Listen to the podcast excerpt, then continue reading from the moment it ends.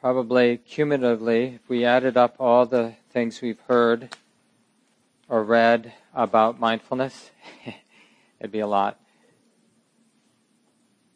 And sometimes we hear things about mindfulness that are quite dramatic and lofty, and sometimes it's described in very ordinary terms. Jack Kornfield said, in terms of mindfulness, the sap that runs through the Buddha's tree of liberation, a powerful healing medicine. So we have these poetic descriptions.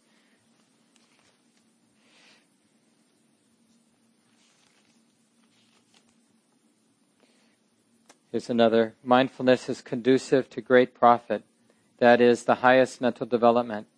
And it is through such attainment that deliverance from the sufferings of the cycle of existence is possible. The person who delights in mindfulness and regards heedlessness with dread is not liable to fall away. He or she is in the vicinity of Nibbana. Thought it might be nice to take a few minutes at the beginning tonight, so we won't have small groups tonight. We'll stay as a whole group but uh, maybe take five or so minutes at the beginning and just hear some thoughts from the group about what, how you, how your mind understands the experience, actual experience of mindfulness. And even now, like just with the setup, just notice with mindfulness, like kind of wanting to have an answer. Because a better way might be just to notice the mindfulness that is present and to see what words come to mind that are associated with the experience that you're aware of right now.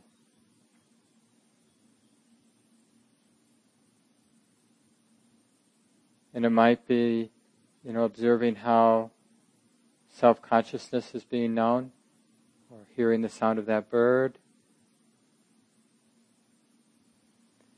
Thoughts that come to mind. Yeah, Alexis and real loud so we can hear you, if you don't mind. Thanks. That's really, you see how brave we have to be.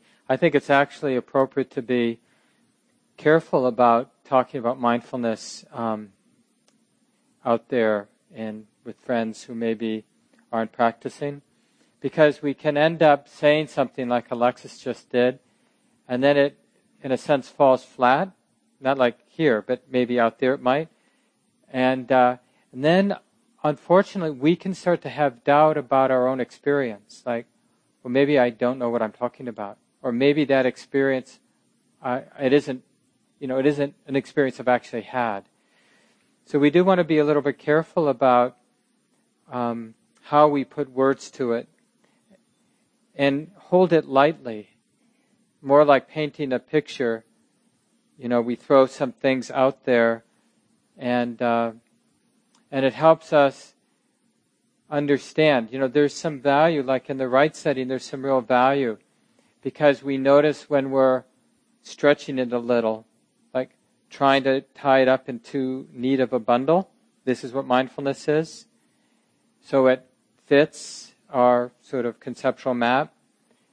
And, uh, or the other end of the spectrum would be not wanting to talk about it, not wanting to um, sort of use concepts and language because uh, we, maybe we feel it's too delicate and it will be stained by words or something like that, or too special or something like that.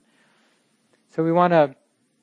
It's it's nice to hear different people talk about it and share with friends, even in a big group like this.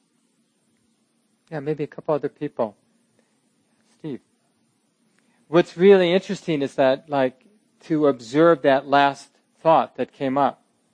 You know, because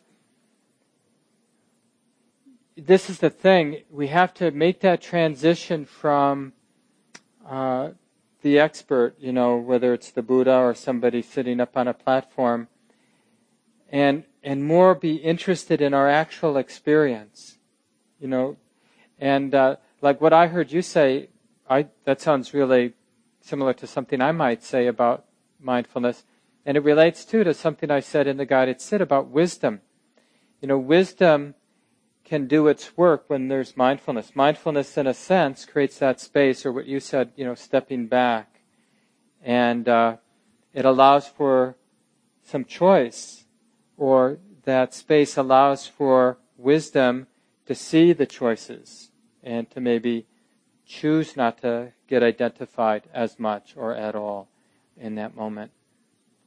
So there is this connection between the sustaining of mindful awareness and wisdom being able to do its work.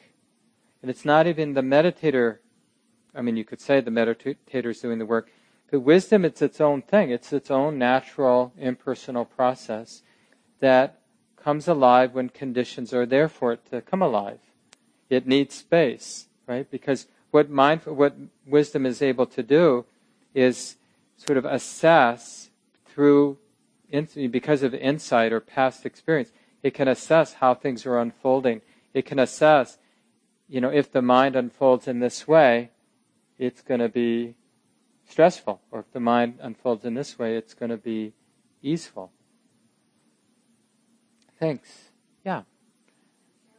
And but you bring up a good point, Charlene, because one of the things too in mindfulness, it has a, it has a quality of joy because the mind is less involved in dividing things up, right? Because part so much of that work of the thinking mind is um, analyzing in terms of good and bad, me and you, and that kind of work is stressful and sometimes very stressful.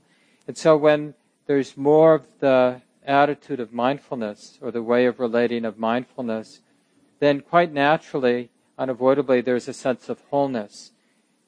Because the mind isn't determining that this experience doesn't belong in this moment, or I want more of this experience. It's instead relating in this way where it just, whatever is being known, the attitude is, well, it belongs. It's what, it's the way that it is. And so that's, that makes things seem more beautiful, even unpleasant things, because the beauty isn't that the, it's pleasant in the ordinary sense of the word. The beauty is that the mind isn't, it's what the mind isn't doing. The mind isn't determining that it's bad. It isn't, because when I determine, when this thinking mind determines something's bad, then there has to be weight associated with it. Like if I say something embarrassing now, and then my mind, oh, that was stupid, then in order for there to be consistency, as soon as the mind determines that that was stupid, there has to be a crunch, a, a contraction, to be consistent. Because stupid things, doing stupid things, is bad, it hurts, it's heavy. In the same way that if something, you know, we think something is really good, then we feel. So the mind is creating this. And mindfulness has a, the lightness that some people mentioned already, is the, the absence of dividing the world up in this way. Maybe one more. Yeah, Megan. Like for me, maybe related to what you said, Megan, is a kind of unflappableness, like some quality of the heart or mind that is that knows that it that has confidence that it's going to be okay. Whatever shows up, however good or bad the sit is, there's some aspect of the mind that's unflappable, is going to t- isn't going to take the bait of you know I'm so bad, And here's one phrase from the tradition The world is entangled in a knot. Who can untangle this tangle? And I like one phrase or one uh, description of mindfulness that I like a lot is, and I don't know where this, came, I might have come up with this or maybe somebody else did, I can't remember now, but is mindfulness as a universal solvent. And when we think about things like water, and some of you probably have visited the Grand Canyon or have seen canyons, and it's so amazing what wind and water can do over time. Something so solid can be dissolved or moved. And mindfulness has that same capacity to uh, strip things away, lay things bare, open things up, reveal the truth. And I like too that image of water and uh, as a universal solvent because it takes often a long time for it to do its work. And so that makes that sense of patience with the mindfulness.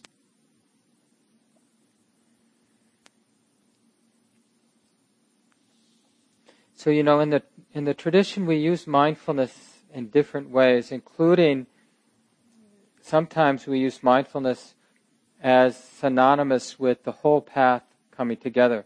So a moment of mindfulness, it's as if, or it is, the whole path, the whole Eightfold Path that we've been studying.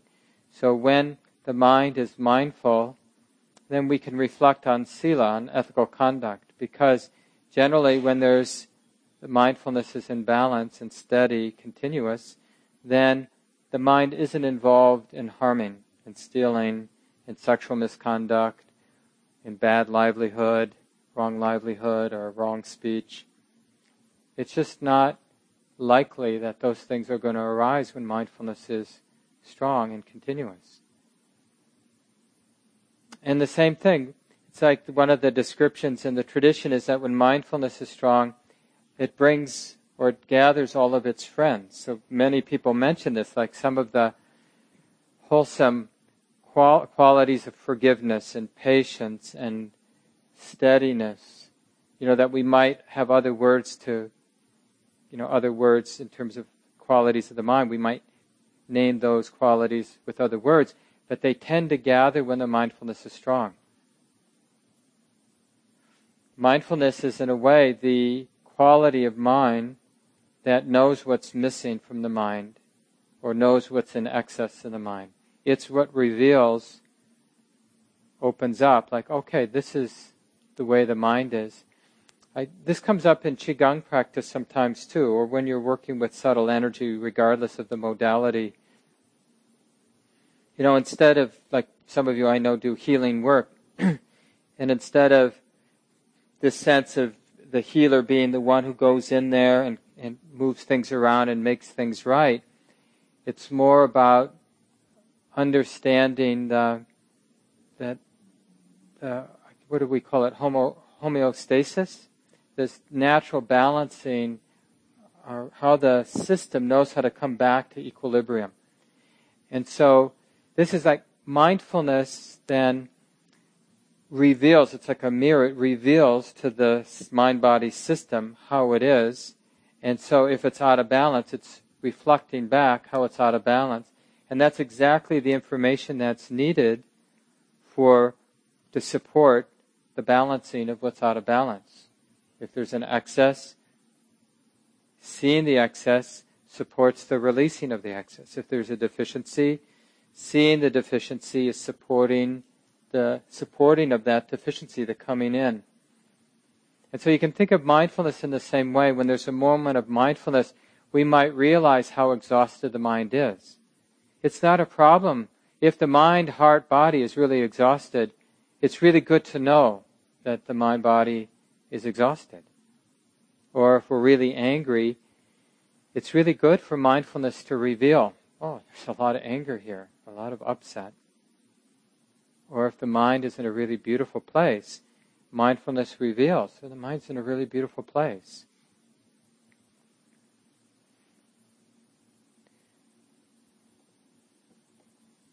Also, in the tradition, mindfulness is inseparably associated with all karmically wholesome states of consciousness.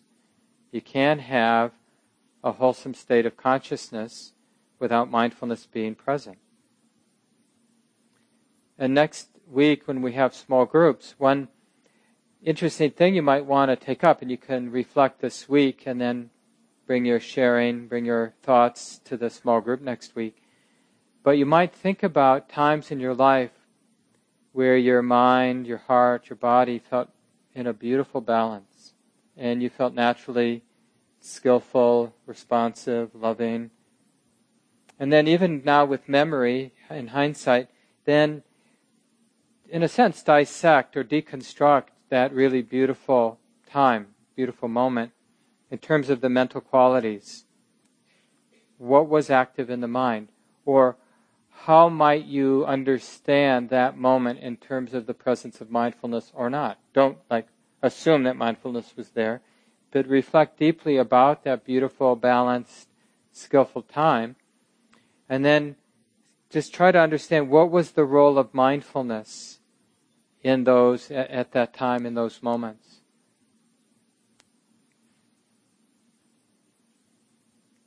You could also bring to mind times when maybe not so beautiful of a moment, but moments where you felt that you um, wisdom arose and you avoided falling off a cliff, not a literal cliff, but maybe that, but like about to do something really that might have been unskillful, but then didn't, or times when you did do something really unskillful, and then to dissect that was mindfulness present. What was there instead? So that we're we're getting better at understanding why somebody might say that mindfulness is inseparable from all wholesome states of consciousness. Like, is that true for us? That it's not there when we're not skillful, and it is there when we are skillful, and to really seeing that, like all those different moments, looking at all those different experiences alive when we're living our life this next week, and then in hindsight from past experiences, we'll get a much better idea of what mindfulness is. Because what really brings it alive isn't one experience, but understanding how it is in a lot of different moments. Like, what is the salient, what are the salient features of mindfulness? Some of you know already that we um, that it, the word itself, sati itself, is related to the word for remembering or not forgetting. So it has this uh, one salient feature is keeping the moment in mind, not forgetting that it's like this now. And that's what I try to emphasize in the guided sit tonight. And you can play with that, you know, in your own way at home this week. Like really, you, for your meditation time, Really keep it that simple. Explore keeping it that simple. Just keeping in mind that it's like this now. Not asking anything more.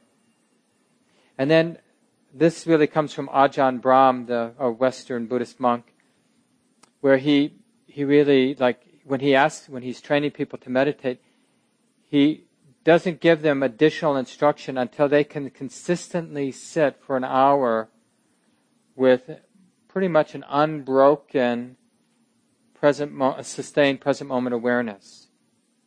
Doesn't mean there aren't thoughts. You're not focusing on it. He doesn't want you to focus on anything during this part of the training. Just sustaining present moment awareness, not losing it. So I sometimes it feels like we're riding a wild bronco, which I've never done. but using my imagination, you know, like it's as if the moment wants to knock us off. And, you know, our job is not to be fooled, not to assume that because there's pain in the body, because there's this, exciting thought, because there's this fear, that mindfulness can't simply reflect, oh, yeah, now it's like this. So it's really about that sustaining that thread of, oh, okay, this is how it is. Without having to do anything to name it or to do anything, but just to sustain present moment awareness. And then if, when you get good, then he'll, and you you can do that consistently for an hour, then he'll ask you to notice and have the intention in the mind for a silent, sustained present moment awareness. So that when thinking arises, the mind recognizes or uh, acknowledges that maybe that's not necessary. Like maybe there doesn't need to be any thinking to su- support the sustained present moment awareness. Maybe whatever that thinking was going to do doesn't need to happen right now. So I suggested that a little bit in the guided sit too. So you could do the same, but don't do that prematurely. Make sure you have some momentum where it feels pretty steady, just, just sustaining present moment awareness. And then see if, if the mind is inclined to quiet down. Like basically to, to sustain that present moment awareness without thinking, without using, needing the thinking mind. So first, we're sustaining non-distraction, and then we're sustaining non-distraction and non-thinking. And then the third level would be focused, sustained, focused, silent meditation. And here, the mind, we're seeing if the mind is willing to let go of diversity. So, nice sound of the bird, niggly feeling in my knee, somebody moving. So all these different, because every time the mind discriminates, knowing different objects, it's like a, it has an impact because the mind, the mind, the heart is sensitive, and so it's being impacted by all the things it's sensitive to. So we can quiet down even more and let the mind rest with one particular object. Just let it find its own object. It might be the object you've trained with, like breathing, or it might be even more subtle, like just the quietness of the mind itself is what the awareness rests with, rests on. Just knowing peace, as I suggested in the guided set. And the, one of the reasons for taking up a very simple instruction for a while is like part of what we're doing in this Buddhist studies class is we're trying to become more clear about these qualities of mind. It really helps strengthen the quality when we can recognize it more and more. For one, the mind has confidence in it. Confidence basically in the competence and goodness of the mind or heart itself. And that's enlivening. It just brings a lot of energy. And, uh, and then it's easier to remember mindfulness when we know it, when we've reflected on it in this way. Another way to, just an image that I've shared with the group in the past, comes from Guy Armstrong. I heard this a while back. Uh, he's one of the Spirit Rock teachers, teaches at IMS as well. a really wonderful teacher, and he has this thought experiment. You know, you're in deep, deep, deep space, so deep that the, there are no stars in front of you at all. So you just see infinite or whatever darkness, no light whatsoever. But just so happens there is close behind you, not too close, but close enough behind you, a big star sending out its light. But because there's nothing out there to reflect the light of that star behind me, I just see darkness. Until something comes in front to reflect that light, and then I see it. So this is just a image, you know, a thought or a concept that you might might be useful about this uh, what we're calling mindfulness. So we have that image of a mirror that effortlessly reflects, or you can have the sense that there is the light of the mind, the light of mindfulness. Its nature is to bounce off of objects and to know them, you know, is to connect with objects.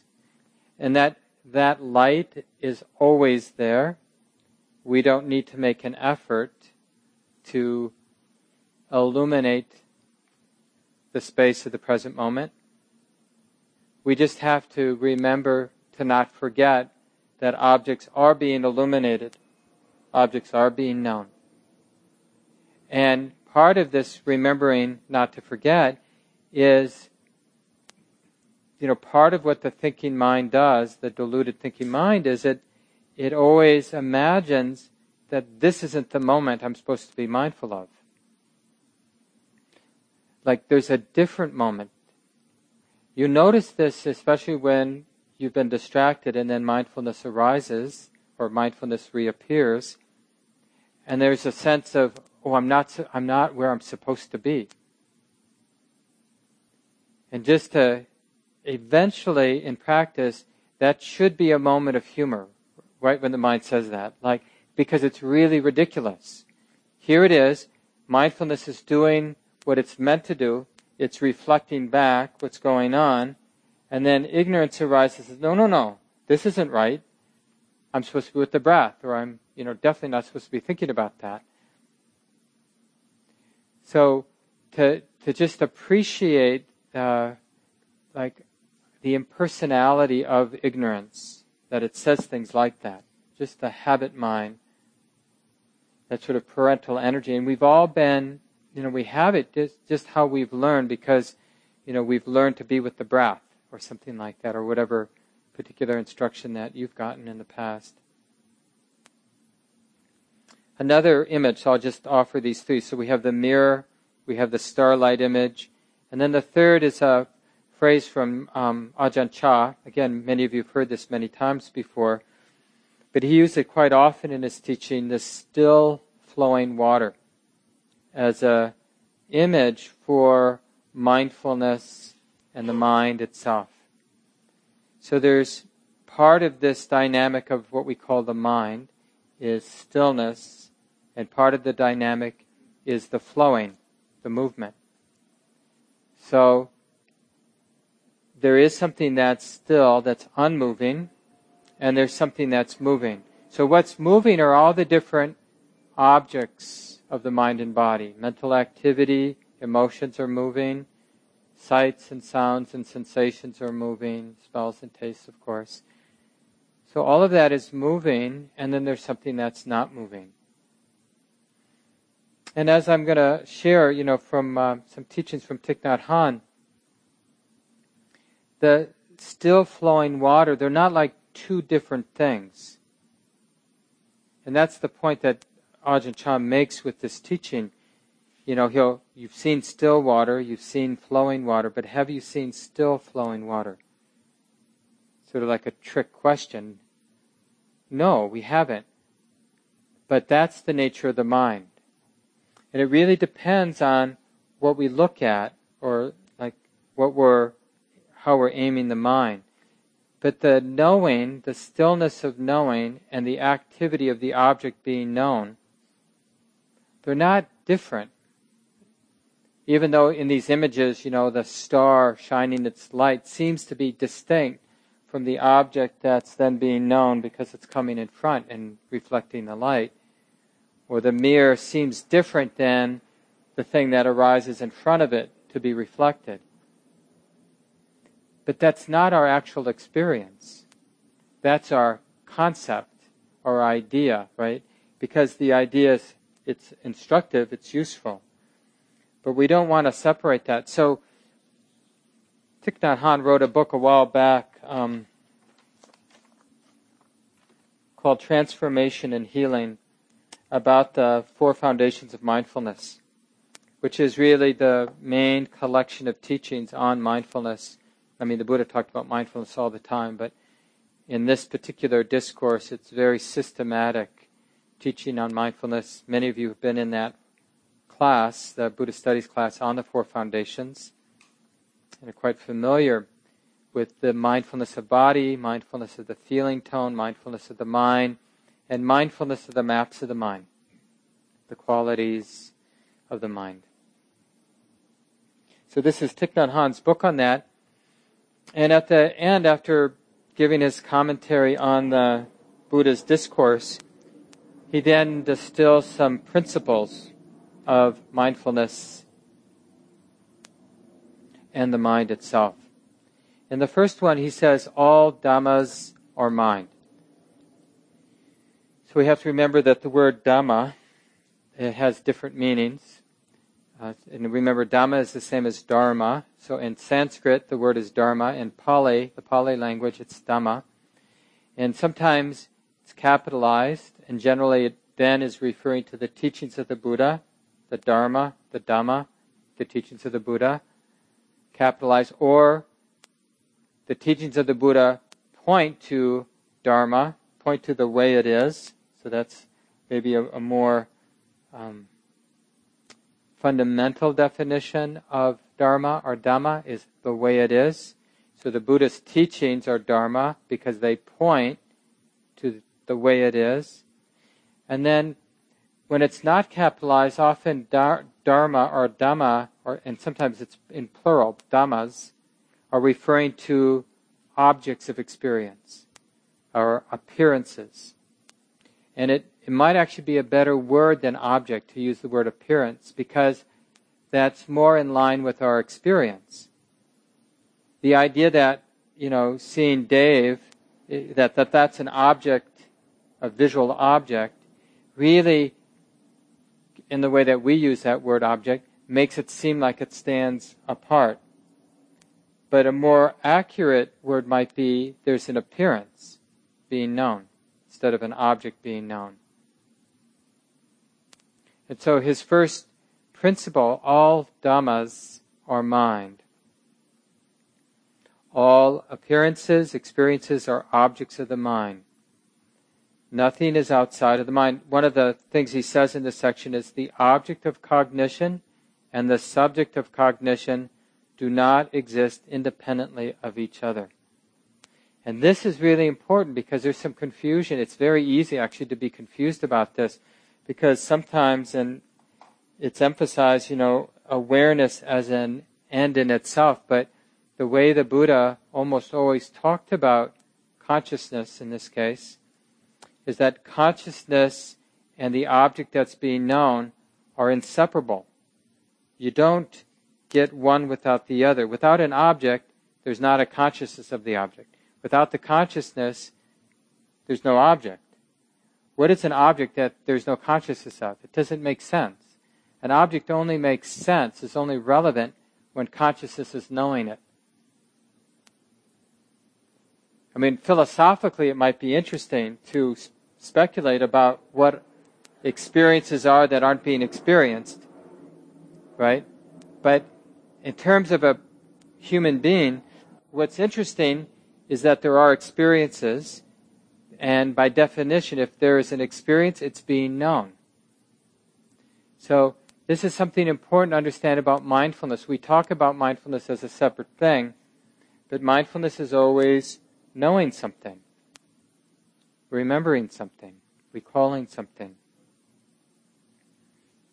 We hear about this in terms of the teachings on interdependence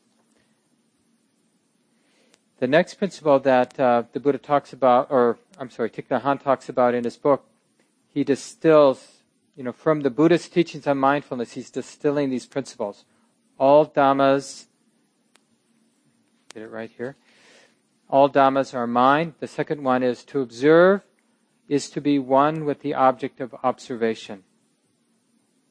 So this tells us something about mindfulness. A moment of real mindfulness means the sense of self disappears, momentarily at least. So that means that mindfulness isn't the sense of being in the watchtower gazing down on our knee pain or gazing down on a thought or an emotion, but that the knowing and the object being known, we want to see them together. Because otherwise, what we're doing, unbeknownst, mindfulness unaware of it, is the mind is thinking that there's a me being mindful. So let's say I have knee pain, and I have that sense that I'm here observing the knee pain. That means that, and the this can, you know, the mind is quite quick. So the mind is aware of throbbing, and then it's aware of being somebody back there knowing the throbbing, and then knowing the throbbing, and then aware of the thought, I'm back here knowing the throbbing. So it's knowing different things, and then because it's all happening so fast, it just assumes that that's actual the actual reality. That in some real sense, there is a somebody, the observer, the meditator, back in some safe place with some distance, observing. And that's why, like even in the sharing at, after the sit about people's experience of mindfulness, there is this sense of distance or space But when we really look at it, although there is a sense of space, the reality is that the object being known, that, that there's a real intimacy. So the space isn't a space of distance. The space is a space of non-reactivity. But the mind doesn't know what to do with that sense of space. It's unfamiliar. So it interprets it the way that it knows how to interpret things. Like when I'm non-reactive, it's because I've got enough distance and I feel safe. The mind doesn't really know the experience of being right with something and feeling safe at the same time. And that's what wisdom does. Wisdom understands, you know, and often wisdom is, you know, like I said, it, it gathers around the experience of mindfulness. Its approximate cause for, uh, the proximate cause for insight is the continuity of mindfulness. Wisdom arises in that environment. And wisdom knows how to leave things alone. Mindfulness, wisdom knows how to leave things alone. So it feels like we have some distance. There's a strong emotion. Someone's pushing our buttons, so to speak. Actually, we're pushing our own buttons. It seems like somebody's pushing our buttons. Or that's the story we tell ourselves. But wisdom knows, you know, when we're mindfully aware, wisdom knows it's just that yucky feeling. And so it feels like there's some distance, but we're right there with the feeling. There's no need to separate from the feeling because the heart, the mind, doesn't feel threatened because it understands it's just a feeling being known. See, things only seem threatening when there's a strong sense of self. When there's not a strong sense of self, the objects of experience or the appearance of experience, it doesn't seem threatening. It's just something being known. And then immediately when the sense of self comes in, it seems threatening again.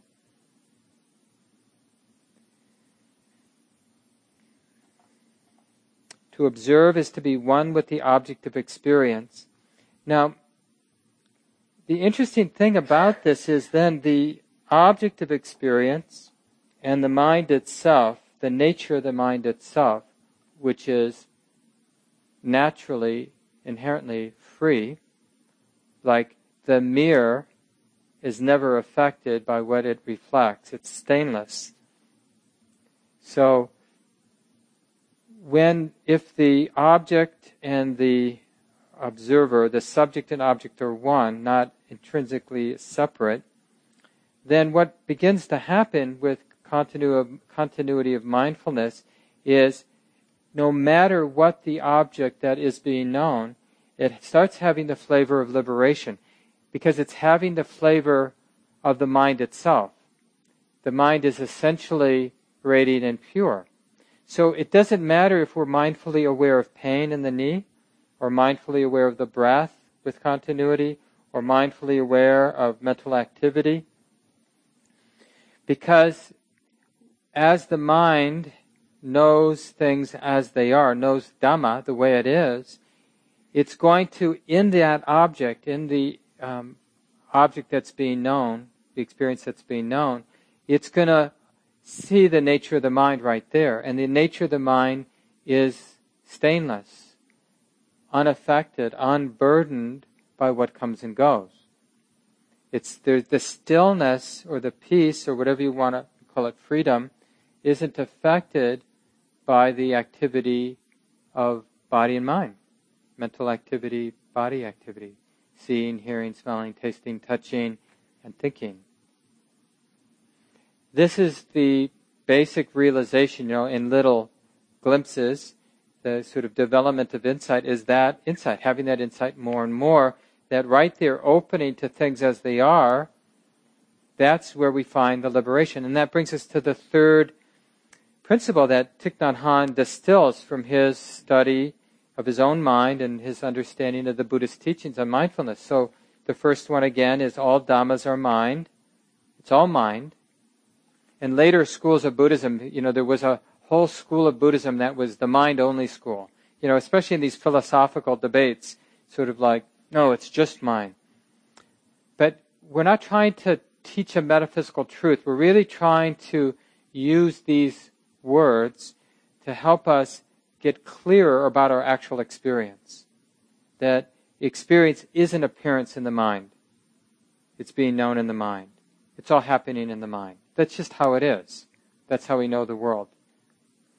So, dhammas are mind.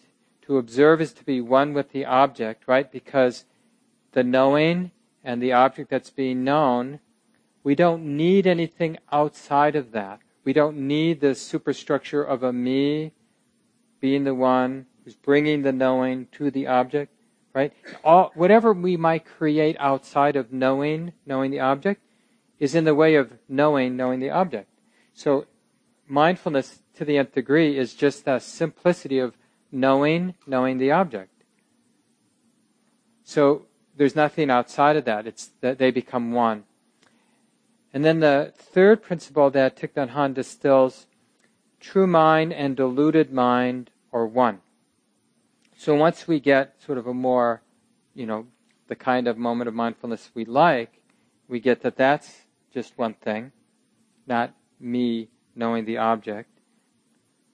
Object, object is being known. That's how you might want to language it that way because it supports that experience.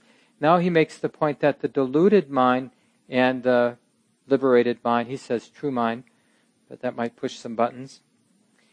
So the true mind and deluded mind are one.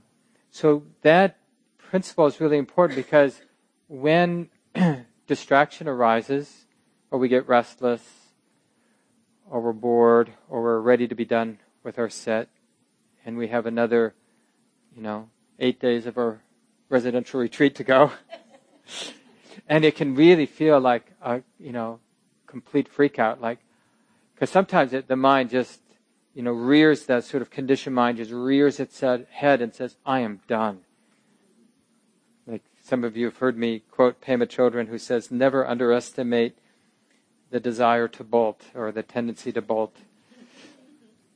Because that's how, but the key is then to understand that, that like in the later traditions, Mahayana tradition, they made this big deal about samsara and nirvana are not different. And uh, samsara, the cycles of suffering, so it's the bad stuff, right? And nirvana is the good stuff. And they made this point. They're not different. Don't, don't turn the world, don't reinforce that tendency of turning the world into good and bad. So when you have a difficult mind state, a difficult body state, what we're looking for is right here, not somewhere else. Now, the conditioned personality may be all about getting somewhere else. But you don't have to oppose that either. So your body may move, you know, or your mind may move. But the practice is not to believe that liberation is somewhere else. Because that's the basic, that's the essence of ignorance, is thinking it's somewhere else. Because human beings work really hard. It's not that we're afraid of work. Both spiritual work and just kind of ordinary work People are willing to work hard. But we keep thinking that, like, to be happy, we have to do something, it's out there somewhere. We keep assuming it's somewhere else than here. And we're endlessly frustrated. That's a good definition of samsara. Seeking happiness in places where we'll never find it. Out there. Because you know what out there is, of course? It's just the concept in the mind. There isn't any out there. Because all dhammas are mind. Right? It's all here. It's only this. Right here. This is the mind. All dhammas, that's everything, is this mind. So when I think happiness is out there, I'm deluding myself because there isn't an out there. That's just the mind now saying to itself, happiness is out there. That's just a thought being known. Except when there's ignorance, then the mind gets lost, gets contained in a sense, or trapped in that concept. So, um, let me read a little bit from that section. Things in their true nature and illusions are the same basic substance. This is Thich Nhat Hanh. That is why practice is a matter of transforming diluting, diluted mind and not a matter of seeking for a true mind elsewhere. Right? So where we find the true mind or the liberation is right where we don't want to look because we're so sure this isn't it. We have to be willing to look there. No matter how difficult it is, it may not be easy. We may fail many, many times, get seduced, become reactive, believe the thought that I can't, I can't really practice when this is happening, thinking that our practice is somewhere else. Uh, Joseph Goldstein, in one of his earlier books, Insight Meditation, says, The power of mindfulness as a force in the mind lies in awareness of what is present with what, without identifying with the experience, without identifying with the knower. There, that is where the freedom is. Uh, lies in the awareness of what is present without identifying with the experience or without identifying with the knower. That is where freedom is.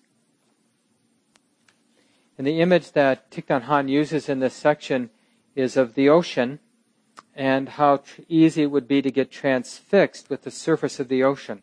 And if it's really rough, like an agitated mind, a disturbed mind, it seems like that's what's getting our attention. It's as if we're defining the whole ocean, this great immensity, by the roughness of the surface, which in the great scheme of things is nothing compared to the ocean.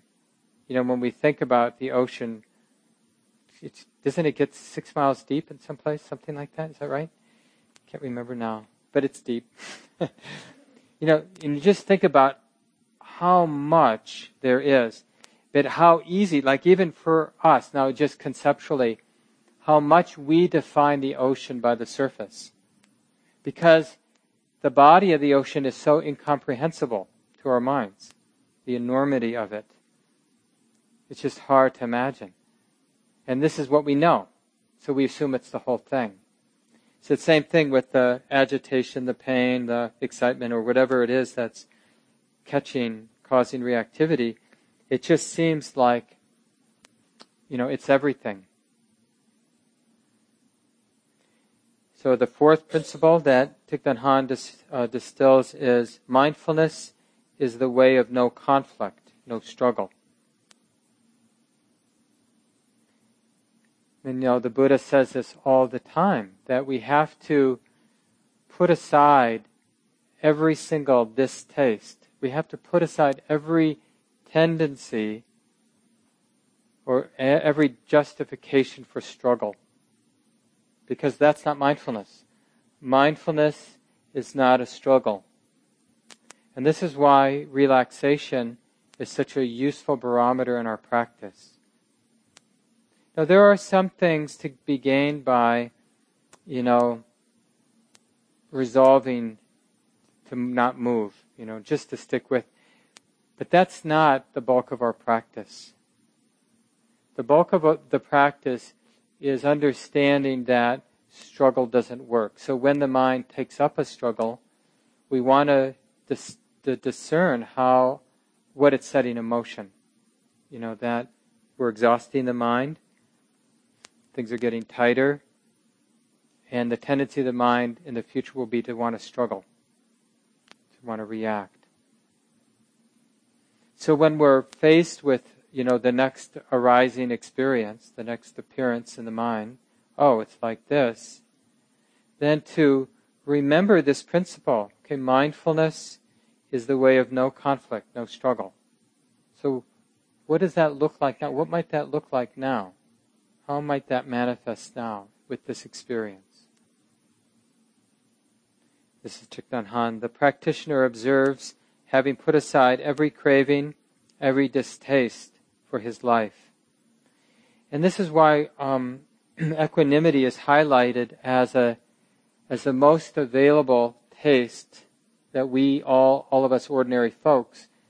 It's the most available way for us to have a sense of liberation liberation has the flavor of equanimity.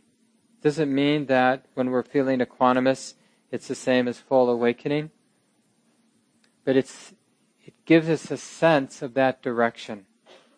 And not, remember, equanimity is not an indifference.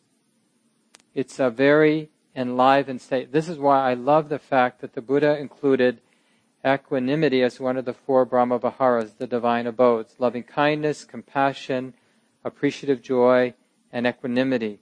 That doesn't sound like indifference to be in that crowd. It's an enlivened, immeasurable state of mind, equanimity. It's like the heart is unafraid because it knows it's like its stability isn't dependent, its evenness, its peace, its equanimity isn't dependent on seclusion. Now, we get a lot of equanimity when we're secluded.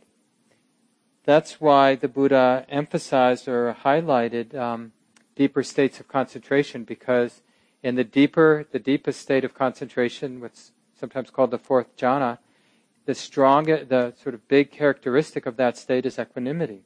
The mind is profoundly equanimous. But it's equanimous because the mind has retreated from things that agitate it. It's really in a quiet place. It's not aware of what it's seeing, not aware of thoughts so much, not aware of touches, sensation. It's retreated from the body, from hearing, from seeing, from thinking. So it's re- the mind is retreated into itself. But that flavor of equanimity then is very inspirational for the mind. Because the mind that naturally wants, this is a wholesome desire, by the way, naturally desires that equanimity all the time, even in the messy world. How can that equanimity arise here, taking care of my children, here, having to earn a living, here, dealing with loss? So I'll just finish with the last um, this, this uh, principle that Thich Nhat Hanh distills observation, not indoctrination. Right? So even though as you're being mindfully aware, you might have some idea, oh, this is what's going on. And it might be really a, a skillful articulation of the insights. Insights aren't conceptual, but the conceptualizing mind might want to conceptualize the insights. Insights are intuitive the mind sees, understands something, later it might think about it or conceptualize it. But we don't want to hold to those conceptualizations of the practice because then we're like holding on to something that won't deliver freedom. It feels good to hold on to these things, the insights, but it doesn't actually work. It stops the practice. And then we end up empty handed. And then a very unpleasant feeling arises where we feel betrayed because we thought we had made progress. And we did. We had an insight. Mind saw something it hadn't seen before. But then it thinks about it, it conceptualizes it, then it gets attached, its conceptualization. It stops practicing and instead holds, keeps thinking about its what it knows, what it thinks it knows. And then all of a sudden it becomes stinky and false because the con- concept of freedom, whatever that concept might be for you, is not the experience of freedom. And the, the, the painful piece is we feel so humiliated because we thought we were doing the practice, and then eventually we discovered we weren't. We were doing the same old thing, except it was a, a, a relatively wholesome thought to be attached to, instead of a relatively unwholesome thought like, I'm a bad person, or I'm better than everybody else. Now we have the thought, you know, letting go is the way. But we're clinging to it as a thought instead of doing it or realizing it directly. So we have, surprisingly, only one more day, or one more, yeah, day to talk about mindfulness. And next week, of course, we'll have small groups. So I encourage you, again, to take a real fresh look at mindfulness. And don't be shy about being a beginner as you just get a sense like, well, what is the experience of mindfulness? Don't feel like you have to go back. I mean, it's fine if you want to go to some of your favorite books, favorite teachers, listen to things. But whatever it is, it's here, right? Because the Buddha is pointing to a natural capacity to the mind. and not a very refined one. I mean, mindfulness is existing in very ordinary states of mind all the time. So we don't need much more than interest. And then that's what we'll share about. And then remember those two other exercises you can do. Really, times in your life that felt the mind felt really balanced and skillful. And then see if you can deconstruct the. So, what of that mind state would we call mindfulness? And then times when you didn't, the mind didn't seem very up to the job of being a human being. And then, like, okay, what was going on there that might have been obscuring or uh, you know, burdening or covering up to mindfulness. And that might help you uh, be able to articulate and understand better your experience of mindfulness. So we need to end here. Let's just take a few seconds, let go of the words, take a breath or two together.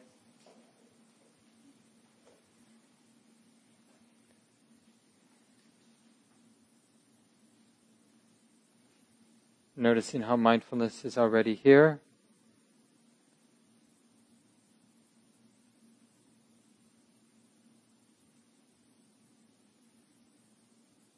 Can't break it.